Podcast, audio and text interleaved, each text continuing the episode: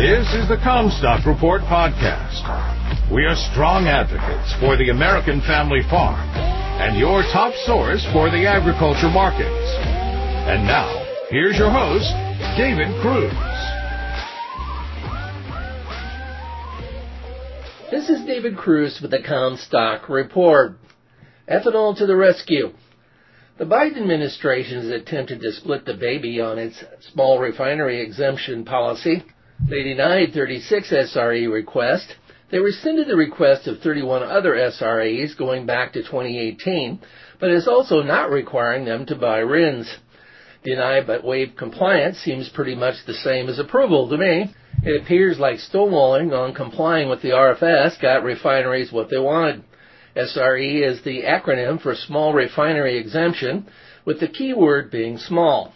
Carl Icahn and big refineries decided to try to qualify for exemptions as small refineries, and the previous administration went along.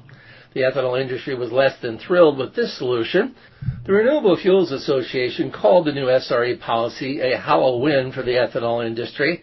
In order to qualify for the exemption, petroleum refiners have to prove hardship, and the EPA said that the 36 that were denied had not done so. The EPA claims to be complying with a 2020 court ruling that defines what refineries qualified for the exemptions. Hopefully this will sort out the backlog of SRE requests going on for years, bringing the process more up to date.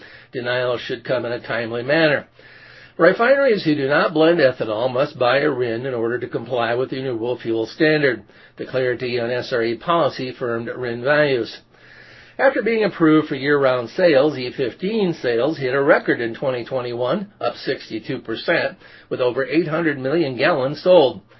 Many retail stations had accommodated E15 pumps, and then the EPA lost its way, nixed by a ruling canceling the summer waiver on evaporation rates that E10 has long had and had temporarily been granted to E15. This would have blocked summer sales of E15 this summer in 80% of the stations it was being sold from. The Biden administration and EPA is trying it again with a new executive order approving summer E15 sales, motivated by the wish to lower gas prices at the pump by adding more ethanol to the supply. I filled Monday at the new cooperative blenders pump on Highway 71 in Milford with E30 for $3.48 a gallon.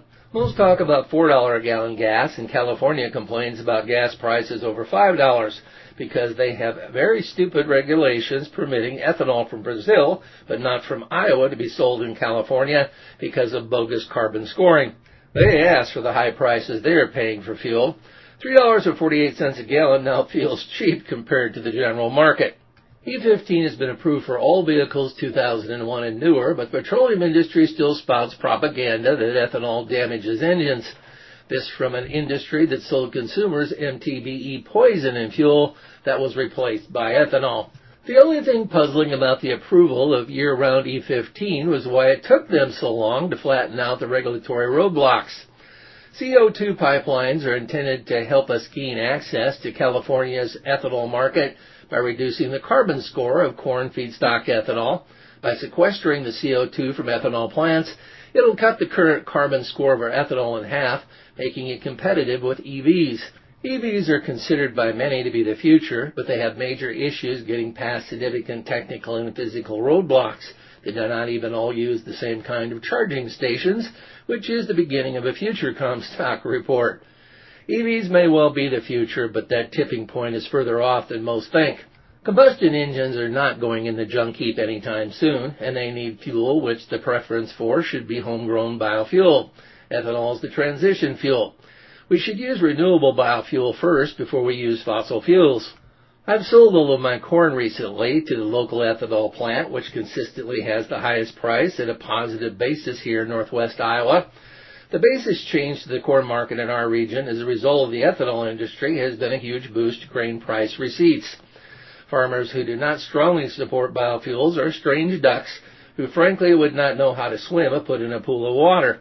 They would be poor ducks as well, as biofuel makes the corn and soybean market contribution to net farm income at a level that without them there would be no net farm income. The price of corn, land values, and rents would be significantly lower without the contribution of over 5 billion bushels of corn demand coming from the ethanol sector.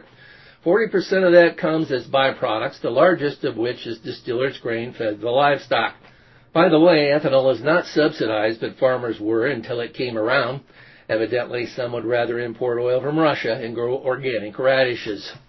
You've been listening to the Commstock Report. For more information on marketing opportunities, contact us at Commstock.com or call 712-227-1110. For a more complete version of the Commstock Report with hedging strategies and trade recommendations, subscribe on our website at Commstock.com or reach out to one of our risk management specialists about how we can help you protect your profits.